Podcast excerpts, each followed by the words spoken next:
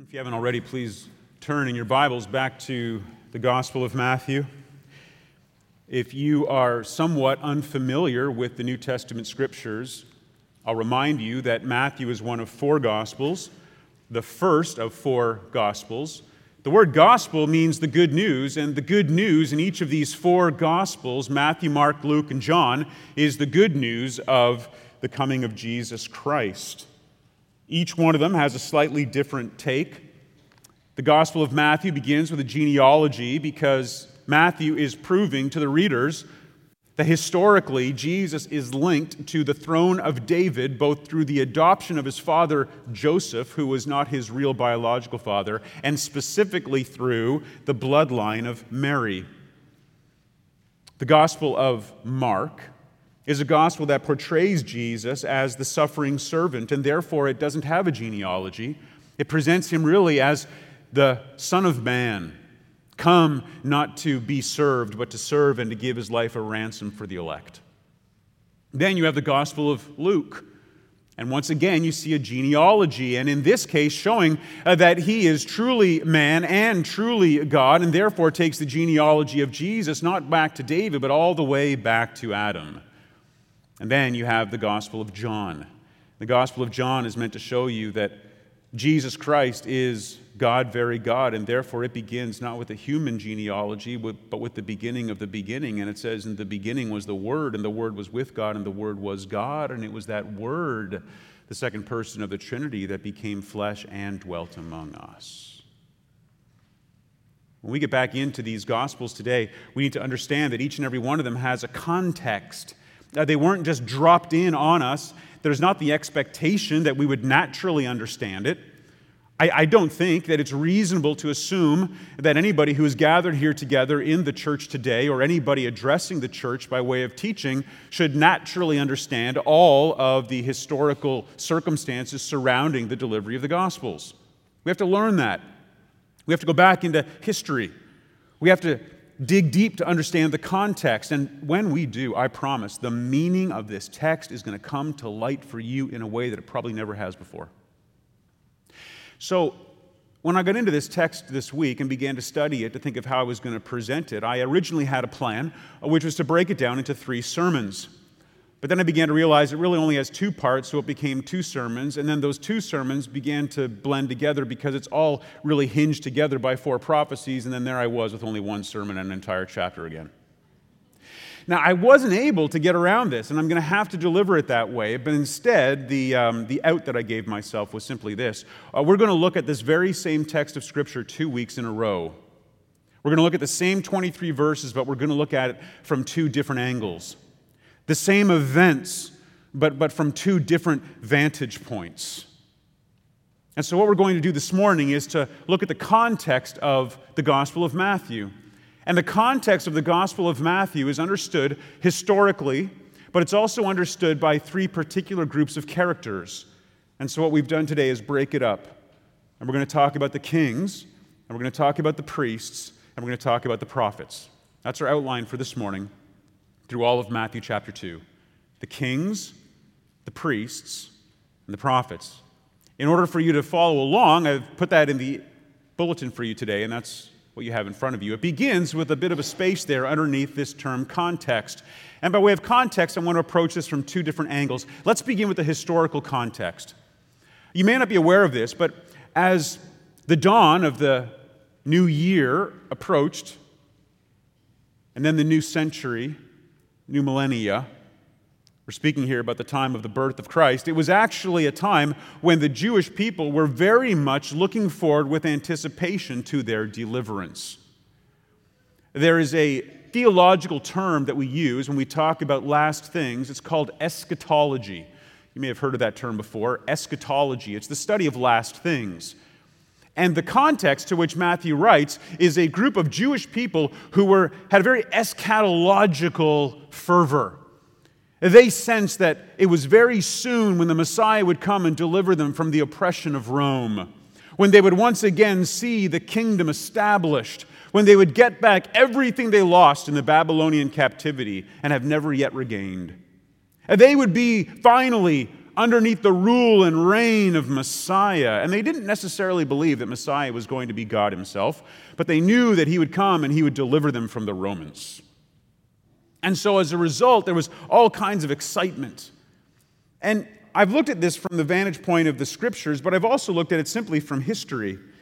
And if you go back and you read historians like Tacitus in his writings of histories, chapter 5, section 13, I'm going to quote to you a certain portion of that, and it should give you some idea. This is a pagan historian writing about what was going on among the people of Israel at the time of the writing of Matthew. He says, quote, "The majority firmly believe that their ancient priestly writings contained the prophecy that there was the very time when the east should grow strong and that men starting from Judea should possess the world. Uh, that beginning over in the east there would be a rising." And there would be a great power that would grow up, and it would come together under the authority of those from Judea, and it would take over the entire empire. Now, this was something that was known even to the Romans, and as a result, it began to be something that they wanted to crush. And so, after the fact, after Jerusalem has been destroyed, after 70 AD, Tacitus writes this quote, We have heard that the total number of the besieged of every age and both sexes was 600,000. This was the number of men and women who died in Jerusalem when the Romans finally came in and destroyed the city after four years of a tax revolt that began in 66 AD and ended in 70 AD. Back to Tacitus, uh, there were arms for all who could use them. The whole city was armed. They were handing out swords and spears to men and women, saying, Defend the city. And the number ready to fight was larger than could have been anticipated from the total population. Both men and women showed the same determination. And if they were to be forced to change their home, they feared life more than death. Such was the city and the people against which Titus Caesar now proceeded. It was Titus Caesar who came against them in 70 AD. And he wraps up this little section by saying, quote, the legions were assigned to their several tasks, and there was respite of fighting until they made ready, note this, every device for storming a town that the ancients had ever employed or modern ingenuity invented. For years, Titus planned this invasion of Jerusalem and brought to bear every type of weapon and strategy that the ancient world had devised and that modern technology had created. And he came against them and he slaughtered, it says, 600,000 of them. And to this day, you can go to the city of Rome and you can see the Arch of Titus. And that Arch of Titus has carved into it the depiction of the destruction of Jerusalem. This is what was coming. So, why do I tell you all that? Well, I tell you all that because it's part of the historical context that's going to make Matthew chapter 2 make sense. Now, in those days, there were kings, not, not monarchs like we have in our current culture, but these were kings that were made kings by the emperor in Rome. And so there are three in particular I want to look at this morning to help us again get the context. We're going to look at King Herod, we're going to look at King Jesus, and we're going to look at Archelaus. King Herod, King Jesus, and Archelaus. First of all, King Herod. He was Herod the Great. No one else called him Herod the Great. He called himself Herod the Great. But when you're the king, you get to call yourself whatever you want, and people will do what you say, especially when you have a habit of killing them when they don't. He killed wives, he killed children, he killed anybody who got in his way. He was a despotic ruler, he was an absolutely wicked narcissist. And maybe as a result, he was also quite a good politician. In fact, he was known for being quite savvy in the political area. He was quite a cunning diplomat, and he was even a good builder. And one of the things he had to do was try to keep the Jews happy. Because he was a king, but he was given a territory, and the territory that he had was the area that covered Jerusalem and the surrounding areas where the Jews were. And so, in order to ingratiate himself to the Jews, he began to rapidly expand the temple that was built when they came back from captivity. Now, I'm going to stretch your Bible knowledge just a little bit here, but bear with me. You may recall that when they came back from Babylon under Zerubbabel and Ezra and Nehemiah, they were allowed to rebuild the temple. And when they did, they rebuilt the temple, but it was rather small compared to what the old men remembered under Solomon. And they gathered together and they, they wept. The old men actually wept. They, they said, This is nothing like what we thought the prophecies foretold. And what Herod does several hundred years later is he begins to rapidly expand the footprint of the temple. And this is why, if you look in your Bible maps at what the temple was like when Jesus was doing his earthly ministry, you'll notice that it's actually called Herod's temple. Not called God's temple, it's called Herod's temple. And Herod was responsible for making it enormous compared to what it was in the days of Nehemiah. And one of the things that he did was he greatly expanded the size of what is called the court of the Gentiles. In order to do that, he had to build a vast engineering feat, which was a retaining wall that essentially made more ground on this hilltop. And it is the western portion in the inner part of the city on simply that retaining wall to this very day that Orthodox Jews go and they pray, hoping that one day a temple will be restored there. It's called the Western Wall or the Wailing Wall. You may have heard of that. I've been there myself. I've visited. If you want to go, you can do that. You just have to line up. There are barricades. You put on a paper yarmulke and you walk inside. And if you're a woman, you can't go. Sorry. But imagine that's all they've got left. They got a few courses of a retaining wall. But this is what they go to to pray at. This is what Herod built for them. This is the way that he ingratiated himself with the Jews. But unfortunately, there was something Herod did towards the end of his life that was not so strategic. He took a golden eagle and he put it up over the temple. The golden eagle was the, the symbol and the sign of Rome. And whenever you put a symbol, a national symbol, over the place where the chosen assemble to worship God, you desecrate that place. You never put a national symbol on a house of worship. And that's what they did. And they said, This is blasphemous. And so, two of their favorite teachers and 40 of their students took axes and they chopped that golden eagle into pieces. And Herod, in his rage, had them assembled, tried, convicted, and burned alive It wasn't too long after that that Herod died a grotesque death with all sorts of horrendous diseases when he was in Jericho. And he handed over his authority to his four children, three sons and a daughter. And each of them got a portion of the kingdom. But before he could do that, he was warned that there was born in a city just a few miles outside of Jerusalem another king. And it's very interesting when the Magi come and the Magi say to Herod that there is one born king of the Jews, that that would have definitely triggered him in the modern vernacular. Why? Because one of the things that Herod went out of his way to get for himself was the title, quote, King of the Jews. He was called King of the Jews. That's what was on his little badge that he would wear around the temple, right? That's me, Herod, King of the Jews. And all of a sudden, these magi come from the east at a time when everybody was expecting there to be a king that rose from the east, at a time when people believed that there would be a Messiah who would rise up and overturn the power of Rome. And they say, Where is this one born, not made, born king of the Jews, taking Herod's title? That was King Jesus. King Jesus was born king of the Jews. Now, why is that significant? Because I think if you fast forward to the end of Jesus' life, do you remember another Roman leader named Pontius Pilate, what he wrote and put over the cross that was taking the life of our Lord? King of the Jews.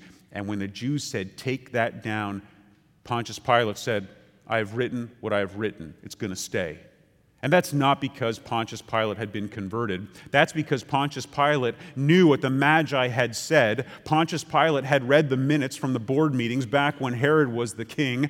He knew what all of this was pointing toward, and that this one said he was born king of the Jews. And if Herod couldn't kill the king of the Jews by slaughtering the infants in Bethlehem, then Pontius Pilate had just succeeded in killing him publicly and disgracefully on a cross. And therefore, king of the Jews was written as a way to show that Pontius Pilate Pilate was the real king of the Jews.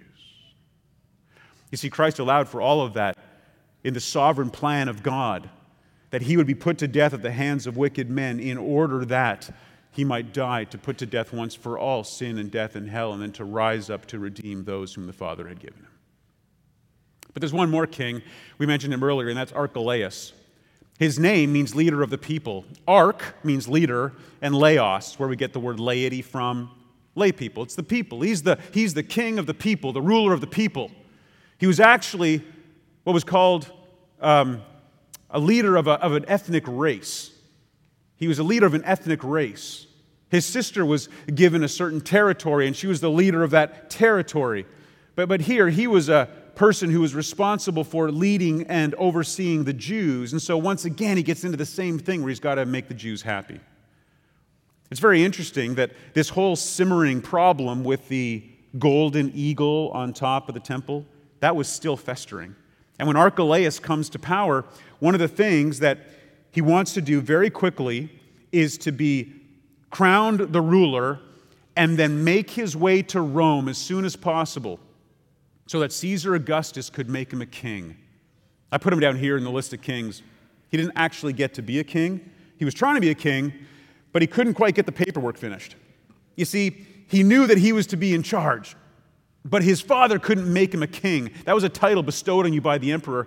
So the people begin to rise up immediately, and they're still angry that his father had put to death these two favorite teachers and 40 of their students.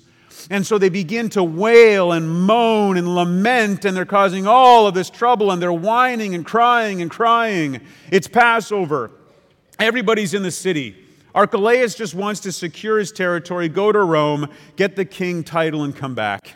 The people will not give him any rest. And so he sends some of his men down to just quiet this rebellion. He called it an insurrection. And when the men get there to quiet the people down, what happens? They turn on those men, they stone them, and they kill many of them. Archelaus says, That's it. I'm going to show you who's in charge. And he sends in his soldiers into Jerusalem, into the temple, and kills 3,000 Jews and cancels Passover that year. He slaughters the people and then he cancels Passover.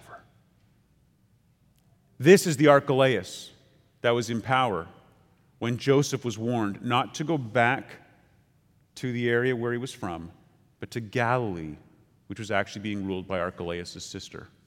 So that's the context, that's the kings. Now let's talk about the priests. Now, there are actually two groups of priests I want to talk to you about this morning. The first one is the chief priests and the scribes. If you look down at your text, you can see very clearly that this was one of the groups that Herod reached out to.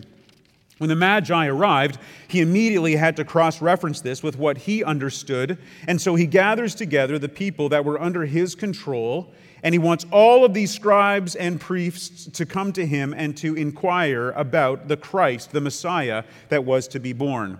Two groups, chief priests and scribes. This is very, very interesting. Very interesting. The chief priests were not the high priests. You may have heard of that term before. Although many of the high priests were part of the chief priests. You see, there were all kinds of priests. Most of you know the priests came from the tribe of Levi. But not everybody who came from Levi could be a priest. You had to actually come from the household of Aaron if you were going to be a priest. So you had all these different ranks of priests, even within the Levites. You had 24 courses or groups of priests that would come to Jerusalem and they would serve two weeks out of the year. The rest of the time, they'd go back to their regular day jobs. And then you had some upper level priests that had worked their way into being the administration of the temple. And then, once in a while, you had a family that could secure the high priestly position. And they, along with the ruling of the Jews through the religious establishment, it was called the Sanhedrin, they were the upper echelon of priests. That's what you have with the chief priests here. All the upper echelon, all the religious ones that were at the top of the the pile. All the powerful religious people. But there's also scribes. Scribes weren't necessarily powerful. In fact, many of the scribes were Pharisees, and Pharisees were kind of the original fundamentalists. They were the ones who wanted to take the scriptures literally. They're the ones who were really looking for a Messiah. They're the ones who were concerned about the law and concerned about obedience and righteousness and holiness. So, why would Herod call in both the corrupt, liberal, political people, leaders, and the fundamentalist, righteous, holy religious leaders? The reason is this Herod is looking for, and this is a word you hear a lot today, bipartisan agreement. You see, he's bringing in the religious people from two extremes. He's bringing in the highest ranking Democrats and the highest ranking Republicans. I'm not saying which is which, I don't care. Point is this there's two factions, and they are absolutely diametrically opposed to one another. And Herod is a smart guy. He's a wicked guy, but he's a smart guy. And he says, if I can get these two to agree, then I know it's probably true. And so he says, Where is this child to be born? And they all agree Bethlehem. So you would think they must be rushing out to Bethlehem to find the Messiah. No, because they understand that he was to be born king of the Jews, and the current king of the Jews isn't too excited about competition. I wouldn't know that they're necessarily indifferent. I think they're just smart enough to know that it would be a suicide mission to go and try to find this child and to say, ah, here he is, born king of the Jews. We know that Herod would love to see that child killed because that's exactly the plan he puts into place. But there's another group of priests, and this might come as a surprise to you, but they are the Magi. They're often called the wise men. Now, I know that some of you who have been at this church for a while believe that I take a special pleasure out of sort of tearing down all these sweet, nostalgic memories of Christmas that aren't actually true. And that's because I do. I enjoy driving the bulldozer of truth like into the china shop of, of sentimental Christmas stuff that isn't actually true. And I got some great assistance this week by a sweet little commentary that was given to me at Christmas this year. And this is how I, this is the size I think all commentaries ought to be. but, but in here, the author, Erdman, who was a professor at, I believe it was Princeton, said this, and I'm quoting him now. This is so helpful to me. So we'll blame him if he tears down your view of the, the wise men, and if you now have a little bit more room in your nativity set next year. Fancy has been allowed to play so freely with the story of the, quote, wise men from the East that in most minds it is difficult to disassociate the elements of fable from those of fact. It is commonly imagined that these wise men were kings, uh, that there were three in number, and that their names were Caspar, Melchior, and Balthazar, and that one came from Greece, one from India, and a third from Egypt. All these statements belong to the realm of fiction, as do the descriptions of their journey and the stories of their later life and their baptism by Thomas. It is even said that their bones were discovered in the fourth century by St. Helena and brought to Constantinople and deposited in the church of St. Sophia, subsequently transferred to Milan, and finally brought by Frederick Barbarossa to Cologne, where the three skulls are guarded today in a golden shrine in the great cathedral. That's actually true. They are. We have their three skulls if you want to go and take a look at them, except, of course, we don't. There's all sorts of myth around these. There weren't three. There might have been at least three. There were probably a lot more than that. There weren't three. Uh, they weren't actually called wise men, they were called magi, which is the word magician. And in fact, if you were to take a look at your New Testament, there are some other places where this exact same word is used. It is used to describe a man named Simon Magus. Remember him in Acts chapter 8? Simon the magician. Somebody who was skilled in the magical arts. It's also used elsewhere here in the book of Acts because we have it in Acts chapter 13, verse 6. If you go all the way back to one of its first usages that would be relevant here, it would be in Daniel chapter 5, verse 11. You don't have to turn there, but if you were to listen to what it says in Daniel chapter 5, verse 11, you would read this, and I find it most interesting. Uh, there is a man in your kingdom in whom is the spirit of the holy gods. In the days of your father, light and understanding and wisdom, like the wisdom of the gods, were found in him. And King Nebuchadnezzar, your father, your father the king, made him chief of the magicians, enchanters, Chaldeans, and astrologers. This is Daniel. Faithful Daniel, who was taken from the land of Egypt. Now, just for a moment, imagine if you had a seminary student graduate who was coming to campaign for a job at your church, and you were looking at his resume, and right at the top of it, it said that he was, in his previous vocation, or at school at least, he was the chief of the magicians, enchanters, Chaldeans, and astrologers. He likely wouldn't make it past round one, would he? You see, these are pagan arts, these are, these are pagan rituals. So, what is it that we're talking about here? Well, we're talking about the fact that Daniel, because God was with him and had his hand upon him with the wisdom that was granted, through Nebuchadnezzar was placed over top of these heathen pagan magicians. And because Daniel actually had real power from God, not only was he able to serve the kings of those days, but he was also able to instruct the existing magicians. I believe that it's very plausible that these magi from the east were the men who came from the line of priests, and that's what they were. They were a priestly line, not of kings, but of king makers, whose ancestors had been trained by none other than Daniel. And that is why they knew exactly what to look for, because Daniel had trained them. Now, these were not followers of the Lord. These were not followers of God. They are not referred to as God-fearers. They are referred to simply as those who, in that time, were part of what is called the Medes and the Persians. We see this at the end of Daniel, the portion of Daniel that was written in Hebrew, at the end when these Medes and the Persians took over the Babylonian Empire. From that time forward, these wise men, under the authority of Daniel, were responsible for naming who was going to be king. They all had to pass through them first. That's why these men are there. That's why they've arrived. The Magi, the magicians. Well, we could spend a lot more time talking about that, but we'll pass for now because we need to keep moving. The last group is the prophets. And this is what holds the whole section together. Let's go back to Matthew chapter 2 for a moment. We see the first of these prophecies in Matthew chapter 2 and verse 6.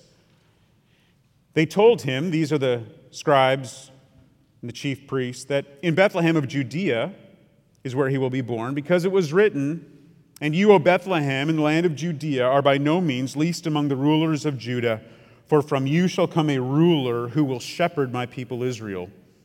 Your Bibles might have this there in a footnote, but in case you didn't know, this is from Micah chapter 5 and verse 2. Micah, a prophet who is bringing judgment upon the people for their wickedness, he says that there will be a great price that you will pay for your insubordination to God. But don't worry because he will not forget you completely, and he will raise up from among you a shepherd. What a wonderful vision. Not just a ruler, not just a king, not just a strong man, but a shepherd who will care for you, who will guide you, who will love you. This is a promise looking forward to Messiah. There is another prophecy that holds this together, and that's Hosea chapter 11, verse 1, as we see here in Matthew 2:15. And remained there until the death of Herod. Uh, this was to fulfill what the Lord had spoken by the prophet. Out of Egypt I have called my son. Now, just for the sake of time, we won't go through all of these in great detail, but I would like you to just notice in that particular prophecy, Hosea, you might remember the overall context. Hosea is a prophet called by God, told to marry a woman who is a prostitute. This woman is unfaithful to him.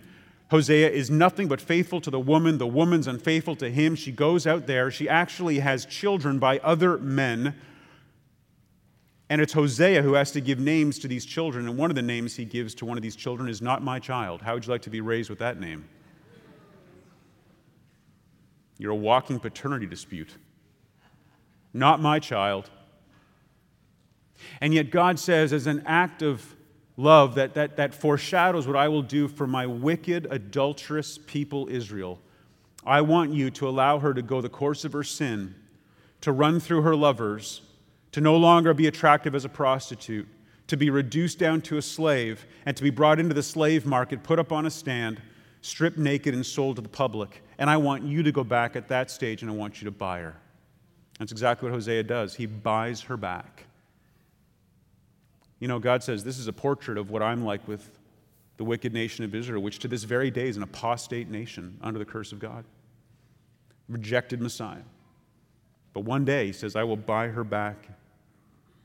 She will be mine. And he says here that the other illustration is not as a bride, but as a son.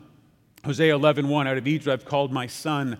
Out of Egypt, in the, in the course of the Exodus, I've called my son. Why do we know that for sure? Because you go back into Exodus, and if you were with us when we studied that book, you may recall this very important passage in chapter 4 and verse 22. You don't need to turn there, just listen. When Yahweh's talking to Moses, he says this, beginning in chapter 4, verse 22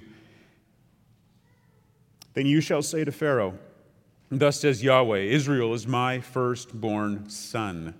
And I say to you, Let my son go, that he may serve me. And if you refuse to let him go, behold, I will kill your firstborn son. Israel is the son of God. And so when the prophets reach back and they grab these texts, they are not saying that the author originally intended for that prophecy to relate to the Messiah, because quite frankly, the original author may have had no idea that that was going to relate to the Messiah. But under the inspiration of the Holy Spirit, when Matthew is writing in the New Testament, in the New Covenant, he can reach back. He has the authority from the Holy Spirit as he's writing Scripture to take those Old Testament prophecies and say they are being fulfilled now as it relates to Jesus. The third prophecy comes from Jeremiah 31 15. Take a look at that. We see it in verse 18 of chapter 2. A voice was heard in Ramah, weeping and loud lamentation. Rachel weeping for her children. She refused to be comforted because they are no more. In the original context, the high place, the hill, Ramah, that is where Rachel, as the matriarch of the descendants both of Israel and of Judah, stands, as it were, on the top, weeping and watching her children being carried off into captivity to the Assyrians in the north, to the Babylonians in the south. She stands there weeping, lamenting they are being herded up and taken away. And likewise, Matthew says in the same way, there is weeping and wailing in Ramah. You know, Ramah was the area where they believe Rachel was buried, just outside the city where these children were slaughtered. And he picks up on that reality and he says, This is happening again, as it were, in fulfillment of that prophecy. And the last one comes to us, the fourth one that holds all of this together, the very last verse of 22. And he lived in the city of Nazareth, so that that which was spoken of the prophets might be fulfilled. He shall be called a Nazarene. You may notice in your outline there is no prophet written there, no name, because we don't know. There is no specific prophecy that we can point to in the Old Covenant where this is said word for word. However, not everything that the prophets said were written down. Not everything was an official prophecy foretelling of something in the future. And so Matthew was able to reach back much like Jude did into a book like Enoch, which is not an inspired book, but he pulls out a verse that he can say is by the Holy Spirit inspired and true. And without referencing it or citing it, Matthew pulls that out and he says, This is true. He will be a Nazarene.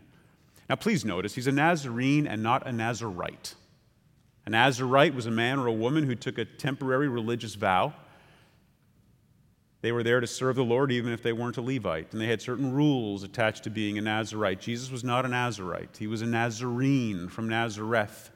Nazareth was a place that was not known as being a place where anything good ever came from. In fact, one of the disciples said, Could anything good possibly come from Nazareth? Now, before you look down your nose at them and say, My goodness, they're so discriminatory against those poor people, we do the same thing. We do the same thing. I mean, there's several cities that are represented by those of you who are sitting here today, and we could probably rank them in order in terms of their prestige. Shall we begin? No, I won't do that. But guaranteed, as you went down that list, the people who were in the most prestigious city would look down on the ones below them and below them and below them. I take it all the way down to the bottom. And the people probably in the least prestigious city in all of North County would find someone to look down upon because that's our nature. And that's exactly what's happening here. Could anything good come from Nazareth? Bad enough that you're in Galilee, but Nazareth, I mean, that is the worst part of town. And yet he says it's exactly where this Messiah would come from. Brothers and sisters, as we prepare to go through this text again next week, I just want to make sure that you have this anchoring your thoughts, the context of it, where all of this is coming from. And so as we close today, let me simply read the text again, inserting just some of the thoughts from what we've learned this morning.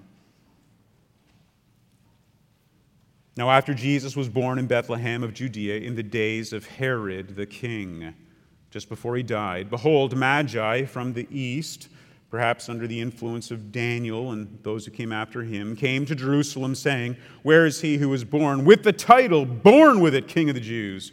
For we saw his star when it rose, and we have come to worship him. When Herod the king heard this, he was troubled, and all Jerusalem with him. Why? Because when Herod is troubled, everyone's troubled. They know what Herod could possibly do, and so he assembled all the chief priests, the liberals, and all the scribes, the conservatives and he inquired of them, hoping for a bipartisan agreement. And sure enough, they delivered it by quoting Micah 5 2 and saying that he would be born in Bethlehem. So Herod summoned these magi again. He did it secretly so that he could trick them into thinking that he was actually willing to relinquish his title and go worship the new king. And so he sent them to Bethlehem, saying, Go and search diligently for the child, and when you had found him, bring me word that I too may worship him. And after listening to the king, since they didn't know any better, uh, they went on their way. And behold, the star, the sign that they had seen when it rose, and they hadn't seen up until now, popped up again. And it rested, not over a stable with a manger, but over a home, over a child that was not a baby, but an infant. And when they saw that glory, they rejoiced exceedingly with great joy. And going into the house, they saw the child with Mary, his mother. And they fell down and worshiped him, not her. Mary is only incidental to the story. He was the one they worshiped. They fell down before him. The word means to prostrate oneself. Why? Because they were true worshipers of the Messiah? Possibly. But it's just as likely that they were simply heathen kingmakers who said that the signs were that he would be the king of the Jews. Then, opening their treasures, they gave him what you gave to kings gold, frankincense, and myrrh. And being warned in a dream, as God will do for believers and unbelievers alike when necessary, don't return to Herod, they didn't and went home another way.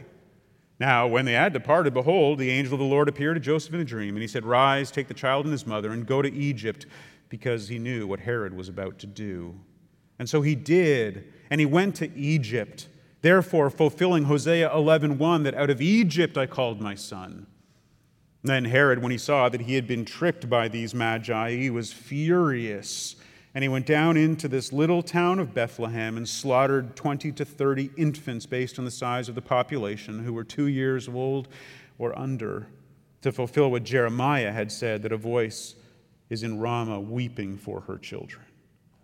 But when Herod died down in Jericho of a disgusting disease, his lower entrails filled with maggots, behold, an angel of the Lord appeared in a dream to Joseph. He said, Take the child and go back to the land of Israel. And so he did, but he didn't go back to where he exactly came from because Archelaus, this one desperate for the position of king, was reigning, and he knew he was no better, maybe worse than Herod. And he was afraid to go there. And so, in a dream, he was told to go to Galilee, not just to escape Archelaus, but to be in line with divine prophecy that his child, Jesus, the one he would adopt as his own son, would be known from that time forward, not as a Bethlehemite from the city of David, but as a Nazarene from a city of nowhere. All of that in fulfillment of prophecy that he shall be called a Nazarene. Let's pray. Father in heaven, we thank you for powerful way in which your Holy Scripture proves over and over again that you have ordained it from the start. That every single moment of every single day of every single life, be it ours or that of your own Son, have been ordained and are working together for your glory and honor. We thank you for this precious gospel, and as we have taken just one brief pass at it this morning, I pray that we would be faithful to read more carefully this week and then return again here next Lord's Day so that we might be able to move past just the context of the story and into the profound drama of the story and the glory of the story. And may your people be built up and encouraged in all that is said. We pray these things in your name, and all God's people said, Amen.